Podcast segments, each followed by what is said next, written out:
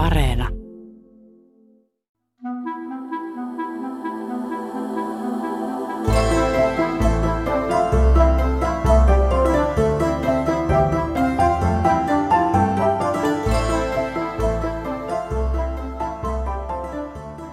Breslaun kaupunki kuuluu nykyään Puolaan ja se tunnetaan nimellä Wrocław. Mutta vielä tuhatkahdeksansataaluvun lopulla Breslau oli osa itäistä Saksan keisarikuntaa. Keisarikunnassa elettiin vielä keisari Wilhelm toisen valtakautta. Breslaun kaduilla puhuttiin pääosin saksaa ja kaupungin juutalaisyhteisö oli Saksan keisarikunnan toiseksi suurin Berliinin jälkeen. Edith Stein syntyi yhteen kaupungin juutalaisperheistä lokakuussa tuhatkahdeksansataayhdeksänkymmentäyksi.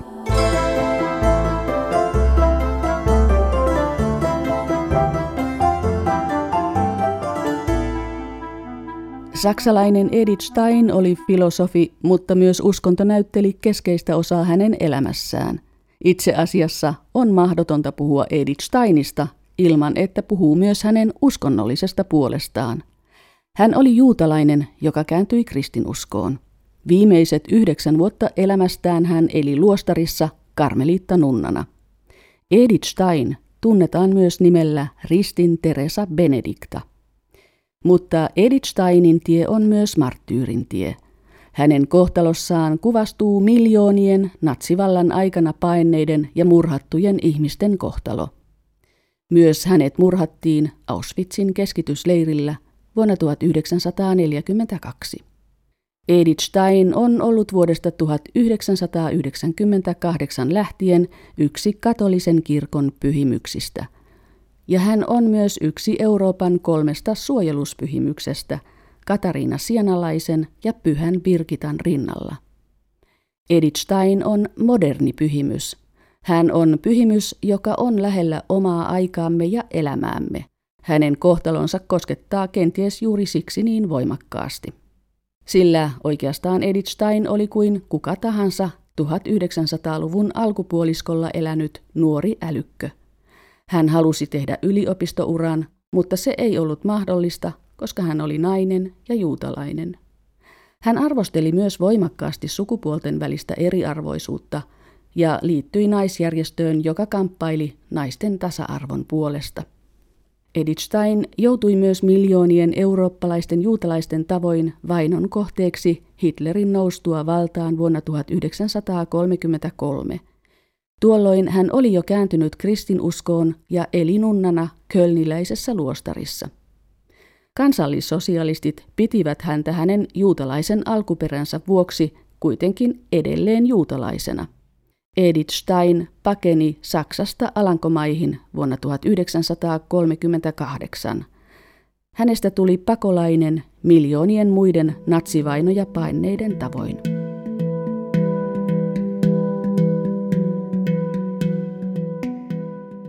Edith Stein on pyhimys, joka näkyy monissa eurooppalaisissa kaupungeissa. Hänen mukaansa on nimetty lukuisia katuja, sairaaloita ja kouluja. Ja hänelle on omistettu myös lukuisia muistomerkkejä. Toisin kuin monia muita pyhimyksiä, jotka elivät vuosisatoja sitten, Edith Steinia on helppo lähestyä, sillä hän on oman aikamme pyhimys. Siksi hän puhuttaa myös nykynuoria. Berliinissä on koulu, joka on nimetty Edith Steinin mukaan. Katolinen koulutuskeskus sijaitsee Prenzlauer Bergin kaupungin osassa, ja se on sosiaalipedagogiikkaan suuntautunut oppilaitos.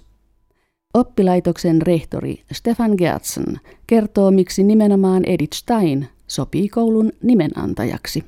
Wenn man Edith Stein fragte, warum sie katholisch geworden oder warum sie in den Karmel eingetreten ist, pflegte sie auf Lateinisch zu antworten, secretum meum mihi, mein Geheimnis gehört mir. Und kun Edith Steinilta kysyttiin, miksi hän kääntyi katolilaisuuteen, tai miksi hän päätti ryhtyä karmeliittanunnaksi, hänellä oli tapana vastata latinaksi, secretum meum mihi, minun salaisuuteni kuuluu minulle.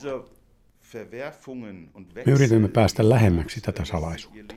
Hänen elämässään oli lukuisia muutoksia, mutta niitä on vaikea tulkita. Nämä salaisuudet tai epäselvyydet herättävät kysymyksiä. Ja tämä on se, joka meitä kiinnostaa.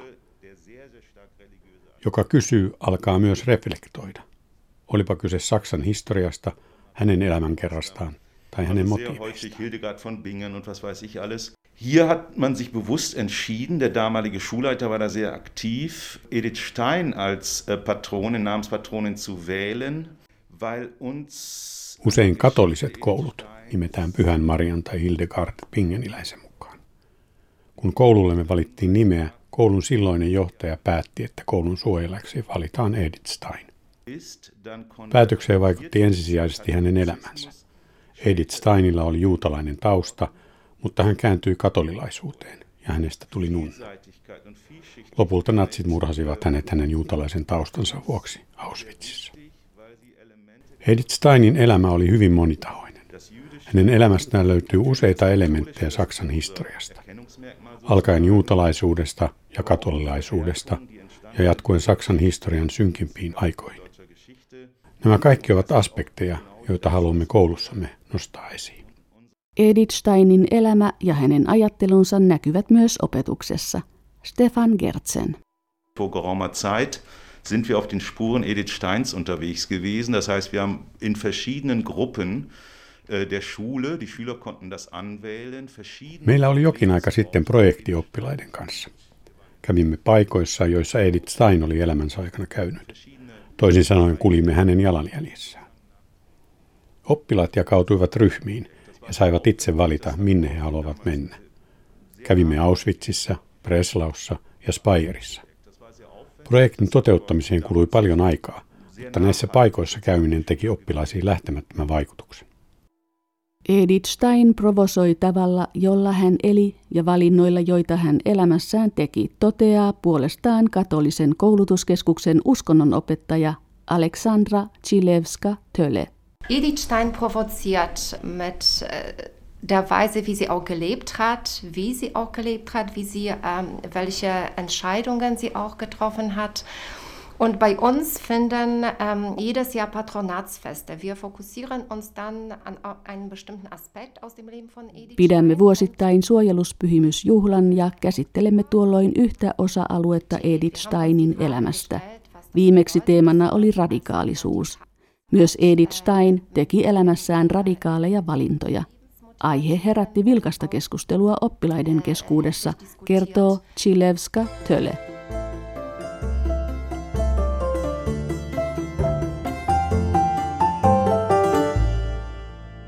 Edith Stein syntyi breslauerilaiseen suurperheeseen. Hän oli Siegfried ja Auguste Steinin yksitoistalapsisen perheen kuopus. Steinit olivat juutalaisia ja uskonto näytteli myös merkittävää osaa heidän elämässään, kertoo Edith Steinia tutkinut saksalainen uskontofilosofi Beate Beckmann-Zöller. Sie haben in der Familie die jüdische Religion gelebt, in der Art der damals recht angepassten preußischen Juden. Sie waren also liberal und Steinin perheessä juutalaisuus näytteli keskeistä osaa. He olivat vapaamielisiä ja assimiloituneita juutalaisia, toisin kuin monet ortodoksijuutalaiset tuon ajan Breslaussa eli nykyisessä Wrocławissa. Steinin perhe oli integroitunut yhteiskuntaan, mutta he harjoittivat myös uskonnollisia rituaaleja, kuten sapattia ja muita juutalaisia perinteitä.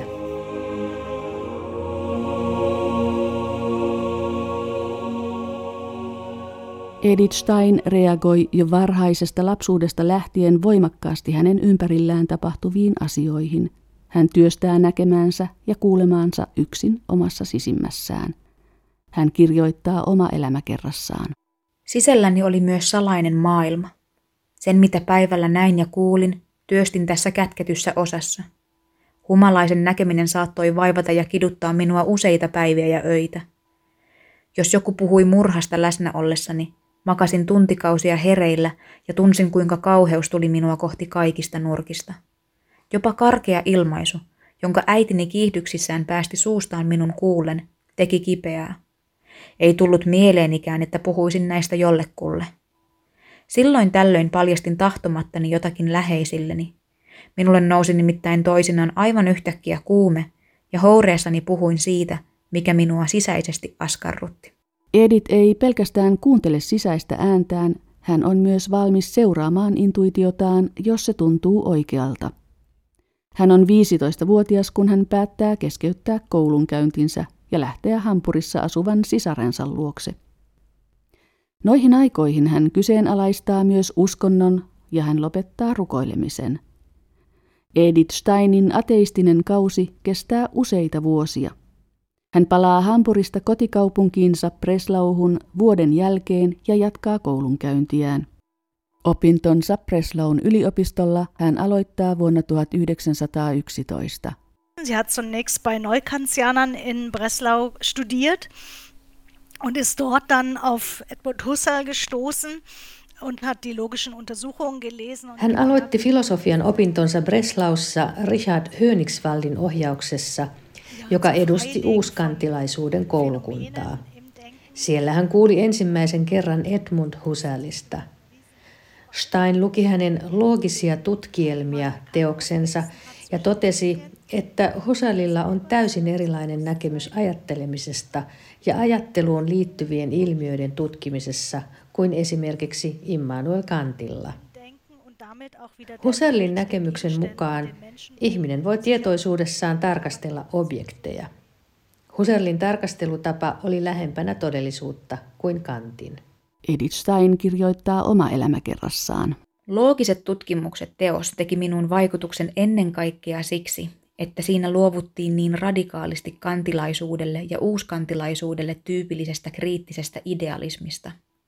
Teosta pidettiin uutena filosofisena suuntauksena, koska se käänsi katseen pois subjektista objektiin. Filosofi Edmund Husserlia pidetään fenomenologian kehittäjänä. Hänen analyysinsä lähtökohtana oli tutkia jokapäiväisinä pidettyjä asioita uudella tavalla, tarkastella arkisten asioiden taakse kätkeytyvää ydintä. Hänen metodinsa oli tuhatyhdeksänsataaluvun alkupuolella jotakin uutta ja kiinnostavaa. Lukuisat nuoret filosofian opiskelijat menivät nimenomaan Husserlin takia Göttingeniin opiskelemaan. Edith Stein oli yksi heistä.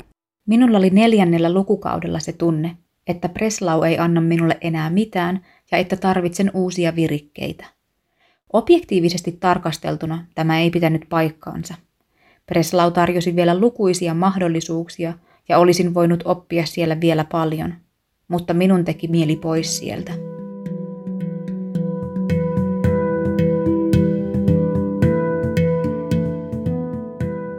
Edith aloitti filosofian opintonsa Göttingenissä vuonna tuhatyhdeksänsataakolmetoista. Hän kuului ensimmäiseen naisopiskelijasukupolveen, ja hän oli yksi ensimmäisistä tohtoriksi väitelleistä naisista Saksassa.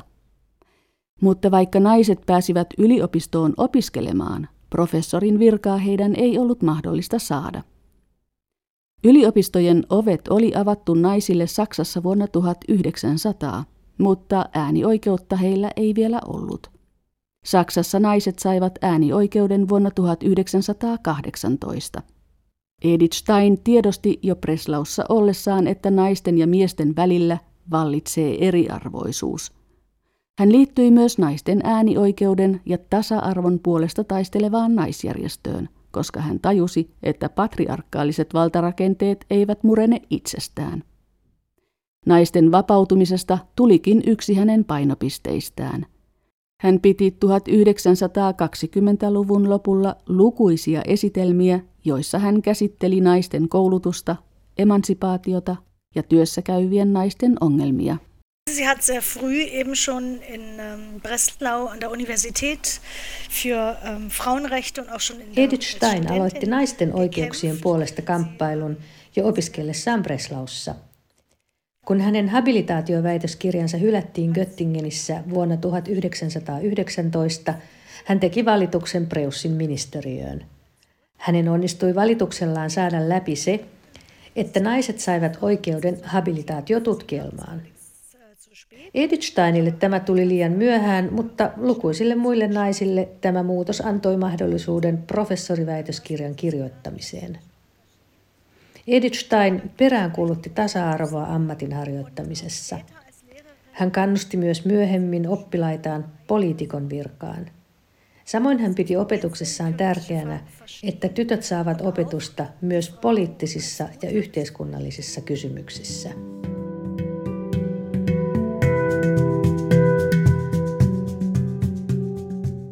Edmund Husserl saa professorin viran Freiburgin yliopistossa vuonna tuhatyhdeksänsataakuusitoista ja Edith Stein seuraa häntä sinne. Saatuaan väitöskirjansa valmiiksi hänestä tulee Husserlin henkilökohtainen avustaja. Husserl on ensimmäisen maailmansodan päättymisen aikaan yksi Saksan merkittävimmistä filosofeista ja häntä arvostetaan myös ulkomailla. Edith Stein saa Husserlin avustajana tehtäväkseen kirjoittaa puhtaaksi muistiinpanoja ja pitää filosofian johdantokursseja, mutta hänen omalle tieteelliselle työlleen ei jää juurikaan aikaa. Alun innostusta seuraa pian turhautuneisuus. Turhautuneisuuden tunnetta lisää vielä myös se, että vaikka Husserl arvostaa Edith Steinia avustajanaan, hän kieltäytyy tukemasta hänen pyrkimyksiään akateemisella uralla. Edith Stein kirjoittaa epätoivosta, johon hän ajautuu valmistellessaan väitöskirjaansa. Vähitellen ajauduin todelliseen epätoivoon. Koin ensimmäisen kerran elämässäni, että olin tekemisessä ongelman kanssa, jota en saanut pakotettua tahdonvoimallani. Tämä meni niin pitkälle, että tunsin elämäni kestämättömäksi. Sanoin itselleni, että tämä kaikki on täysin järjetöntä. Jos en saisi väitöskirjani valmiiksi, yliopiston loppututkintoon se kai silti riittäisi. Ja jos minusta ei tule suurta filosofia, minusta voisi silti tulla ihan passeli opettaja. Mutta vaikka kuinka järkeilin, se ei auttanut yhtään. En voinut mennä edes kadun yli ajattelematta, että ajaisipa auto päälleni. Ja kun tein retken, toivoin, että kaatuisin enkä tulisi elävänä takaisin. Edith Stein kirjoitti kaksi habilitaatioväitöskirjaa, mutta kumpaakaan niistä ei hyväksytty. Habilitaatioväitöskirja pätevöittää professorin virkaan yliopistolla. Edith Steinilta evättiin pääsy professorin toimeen, koska hän oli juutalainen ja nainen. Näin kertoo uskontofilosofi Beate Beckmann-Zöller. Edith Stein hat ihre erste Habilitationsschrift ähm, neunzehnhundertneunzehn vorgelegt und später noch eine zweite neunzehnhunderteinunddreißig.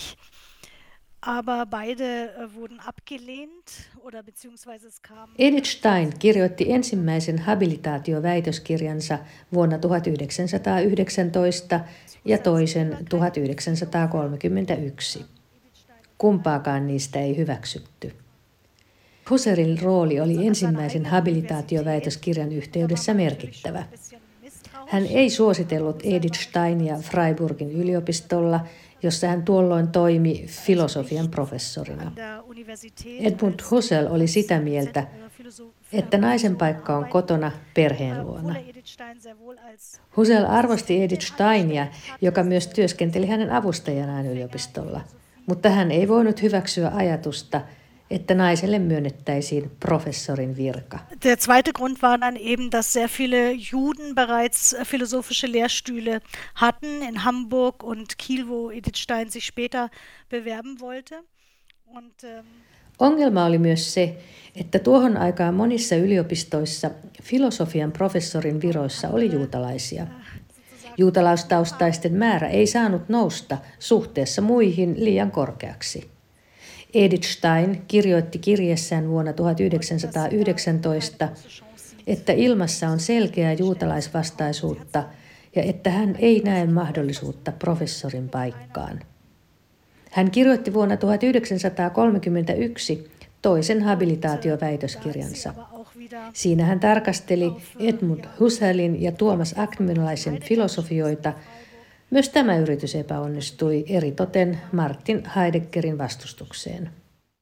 Edith Stein luopuu avustajan tehtävästään, kun hän tajuaa, että hän ei voi edetä akateemisella urallaan. Hän aloittaa Speyerin tyttölyseossa saksan kielen opettajana vuonna tuhatyhdeksänsataakaksikymmentäkolme. Työnsä ohella hän pitää lukuisia esitelmiä eritoten naisia käsittelevistä aiheista. Hän vaatii naisille samoja oikeuksia harjoittaa ammattia kuin miehet. Hän toteaa, että ei ole ammattia, jota nainen ei voi harjoittaa.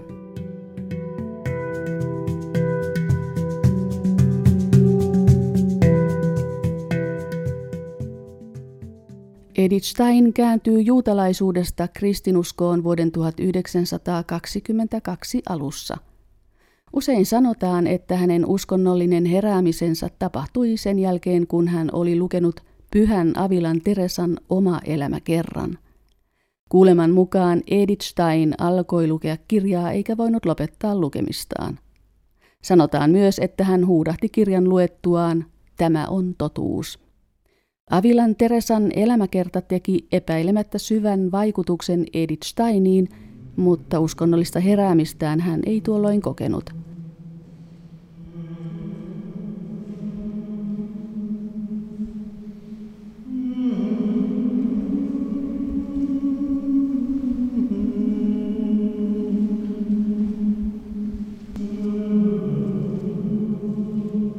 Edith Steinin uskonnollista herätystä edelsi useita vuosia kestänyt kypsymisprosessi.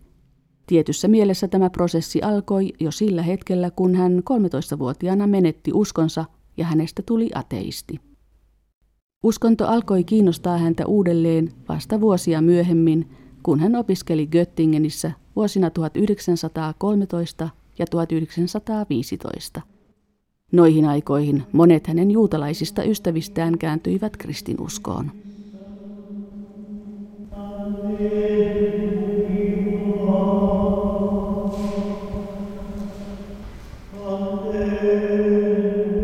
Sie hat als Teenager erlebt, wie ihre oder als Kind, wie ihre Brüder sich auch lustig gemacht haben über die Riten. Sie mussten ja als Teenager bereits die jüdischen Rituale leiten, weil der Vater verstorben war. Edith Stein näki jo nuorena, kuinka hänen veljensä laskivat leikkiä juutalaisuudesta uskonnollisia rituaaleja suorittaessaan. Tämä vaikutti häneen. Rituaalien johtaminen oli veljesten tehtävä, koska perheen isä oli kuollut jo varhain. Edith lopetti rukoilemisen viisitoistavuotiaana ja hän irtautui uskonnosta ja uskosta. Hän tutustui nuoriin filosofeihin opiskellessaan Göttingenissä. Heidän kanssaan hän keskusteli myös uskonnollisista kysymyksistä. Erityisen suuren vaikutuksen häneen teki Max Scheler ja hänen tapansa käsitellä katolisia arvoja fenomenologian kautta. Menimme muutamaksi minuutiksi sisään tuomiokirkkoon, ja kun olimme siellä kunnioittavassa hiljaisuudessa, sisään tuli nainen ostoskorinsa kanssa ja polvistui lyhyeen rukoukseen. Tämä oli minulle täysin uusi kokemus. Synagogaan ja protestanttiseen kirkkoon mentiin vain Jumalan palveluksen ajaksi, mutta nyt näin, että joku tuli kesken päivää täysin tyhjään kirkkoon kuin puhumaan tutulleen. En voi koskaan unohtaa tätä. Uskonnollisia elämyksiä Edith Steinilla oli useita, mutta sanotaan, että käänteentekevä kokemus hänelle tapahtui vuonna tuhatyhdeksänsataaseitsemäntoista. Tuolloin hän menetti opettajansa ja ystävänsä Adolf Reinahin, joka kaatui ensimmäisen maailmansodan aikana Flanderin alueella Belgiassa. Pian ystävänsä kuoleman jälkeen hän meni tapaamaan hänen leskeään Anna Reinahia. Edith pelkäsi tapaamista, sillä hän odotti kohtaavansa murtuneen lesken.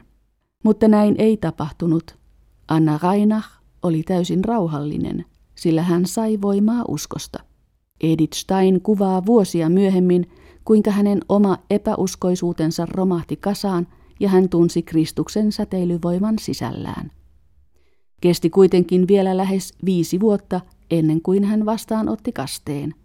Uskontofilosofi Beate Beckmann-Zöller. Sie hat sich identifiziert mit demselben Hintergrund, also auch das waren intellektuelle Juden. Und warum sind sie jetzt äh, Christen geworden, also evangelische? Edith Steinilla ja Reinahin avioparilla oli sama tausta. Myös he olivat juutalaisia älykköjä, kuten hän itse. Edith Stein pystyi samaistumaan heihin. Hän kysyi, mikä oli saanut heidät kääntymään kristinuskoon. Edith Stein näki, kuinka Adolf Reinahin vaimo Anna sai miehensä kuoleman jälkeen lohtua uskosta. Hän mietti, miten on mahdollista, että hän saa niin paljon lohtua ja toivoa Kristuksesta. Vähän ennen kuolemaansa Auschwitzissa Edith Stein totesi, että juuri tuo kokemus oli käänteen tekevä. Se, että hän näki, kuinka paljon voimaa ja toivoa Anna Rainah löysi uskosta. Tuolloin Edith Stein päätti, että hän kääntyy kristinuskoon. Hänet kastetaan Pyhän Martinuksen kirkossa Bad Bergzabernin kaupungissa ensimmäinen tammikuuta vuonna tuhatyhdeksänsataakaksikymmentäkaksi. Edith Stein kirjoittaa. Kun otin pyhän kasteen vastaan uuden vuoden päivänä vuonna tuhatyhdeksänsataakaksikymmentäkaksi, ajattelin, että se on osa esivalmistelua ennen kuin menen luostariin. Mutta kun seisoin äitini edessä muutama kuukausi kasteen jälkeen, tajusin, että hän ei kestäisi tietoa nunnaksi ryhtymisestäni. Hän ei olisi kuollut siihen, mutta tieto olisi täyttänyt hänet katkeruudella, johon en halunnut syyllistyä. Auguste Stein war nicht bekannt für ihre Toleranz gegenüber Abweichungen im religiösen Sinne. Und, also das wusste Edith Stein. Auguste Stein ei ollut tunnettu suvaitsevaisuudestaan uskonnollisissa kysymyksissä. Edith tiesi, että hänen kristityksi kääntymisensä on vaikea asia hänen äidilleen. Silti hän otti kasteen vastaan, sillä hänen kristusrakkautensa oli voimakkaampi kuin hänen pelkonsa äitinsä reaktiosta. Hän matkusti Breslauhun kertoakseen äidilleen päätöksestään. Auguste Stein kysyi tyttäreltään, eikö hän voi olla uskova juutalainen, jolloin Edith Stein vastasi, että voi kyllä, jos ei ole oppinut tuntemaan Kristusta. Lepääminen Jumalassa on tila, joka perustuu täydelliseen rentoutumiseen, kaikesta henkisestä toiminnasta vapautumiseen. Tilaan, jossa ei tehdä minkäänlaisia suunnitelmia, ei päätöksiä, eikä varsinkaan minkäänlaista toimintaa. Tässä tilassa luovutetaan kaikki taivaallisen tahdon hoidettavaksi, antaudutaan täysin kohtalolle. Tämän tilan koin tilanteessa, joka ylitti voimani ja jossa henkinen elinvoimani oli riutunut loppuun, eikä minulla ollut yhtään voimaa. Jumalassa lepäämisen tila on jotakin täysin uutta ja ainutkertaista. Se on jotain aivan toista kuin jos joutuu toimimattomuuden tilaan elinvoiman puutteesta. Se tuntuu kuoleman hiljaisuudelta. Sen sijaan Jumalassa lepääminen on tunne, että on turvassa kaikista huolista ja vapautettu kaikista velvoitteista.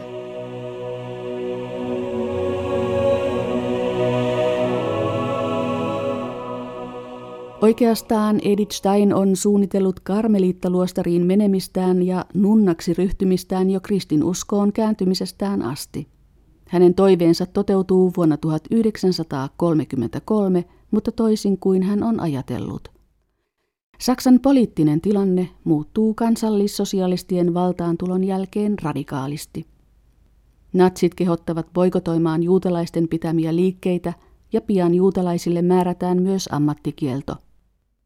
Edith Stein menettää lehtorin työnsä Münsterin yliopistolla. Hänet luetaan juutalaiseksi, vaikka hän on kääntynyt kristinuskoon. Hän kirjoittaa kirjeen silloiselle paaville Pius yhdennelletoista, jossa hän pyytää paavia ottamaan kantaa juutalaisvainoja vastaan. Vatikaanista ei kuitenkaan tule julkista kannanottoa. Edith Stein menee Kölnissä sijaitsevaan karmeliittaluostariin lokakuussa tuhatyhdeksänsataakolmekymmentäkolme ja hänestä tulee noviisi. Seuraavana vuonna hän alkaa käyttää nimeä Ristin Teresa Benedicta. Ja, das ist einerseits natürlich auch der Teresa von Avila geschuldet, die eben Karmelitin war und den Orden der Karmeliten damals reformiert hat. Hänen päätökseensä mennä karmeliittaluostariin vaikutti epäilemättä voimakkaasti Avilan Teresa, joka oli myös karmeliittanunna. Hän kuului myös karmeliittasääntökunnan uudistajiin viisitoistasadan luvun puolivälin jälkeen. Mutta todennäköisesti hänen valintaansa vaikutti merkittävästi myös karmeliittojen juutalainen tausta. Karmel on vuori Israelissa. Profeetta Elia koki siellä jumalallisen ilmestyksen.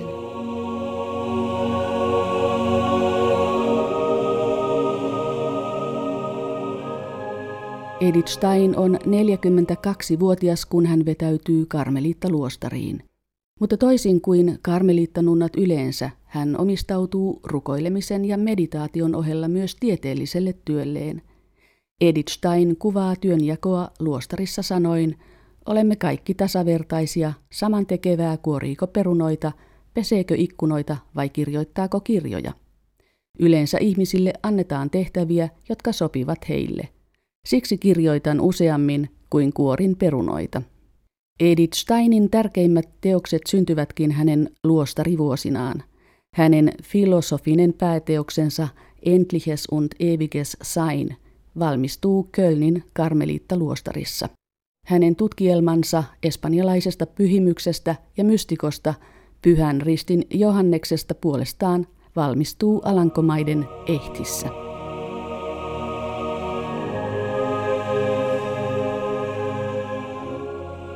Edith Stein pakenee Alankomaihin vuonna tuhatyhdeksänsataakolmekymmentäkahdeksan sen jälkeen, kun kansallissosialistit ovat aloittaneet juutalaisvainot.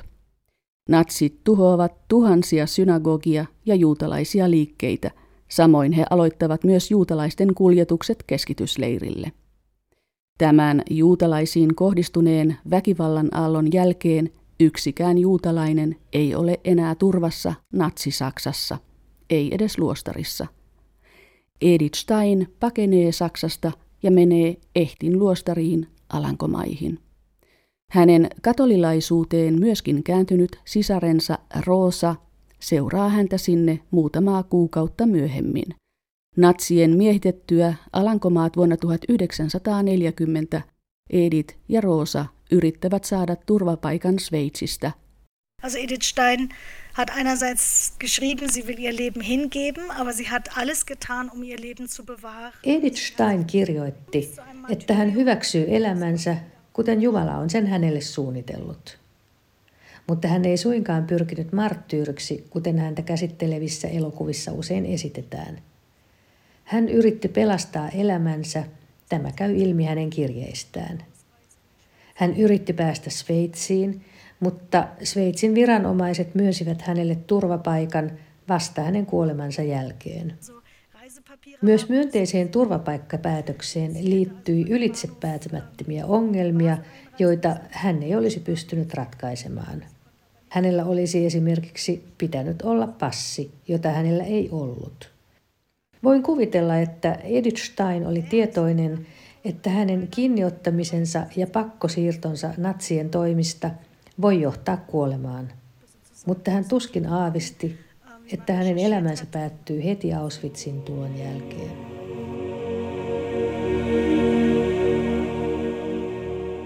Edith Stein oli totuuden etsiä kaikissa elämänvaiheissaan. Hän oli sitä filosofina ja hän oli sitä myös juutalaisena, ateistina, kristittynä ja nunnana. Hän jatkoi alkamaansa tietä myös silloin, kun se muuttui vaikeaksi ja jopa kestämättömäksi. Edith Stein julistettiin pyhimykseksi Roomassa vuonna tuhatyhdeksänsataayhdeksänkymmentäkahdeksan. Uskontofilosofi Beate Beckmann-Zöller oli kanonisaatiotilaisuudessa paikan päällä. Ich selber war bei der Heiligsprechung dabei neunzehnhundertachtundneunzig in Rom. Sain kokea, kuinka pieni tyttö parantui hänen kauttaan. Ihmeparannuksen saanut tyttö tuli Yhdysvalloista. Edith Stein on merkittävä katoliselle maailmankirkolle, eikä pelkästään puolalaisille ja saksalaisille.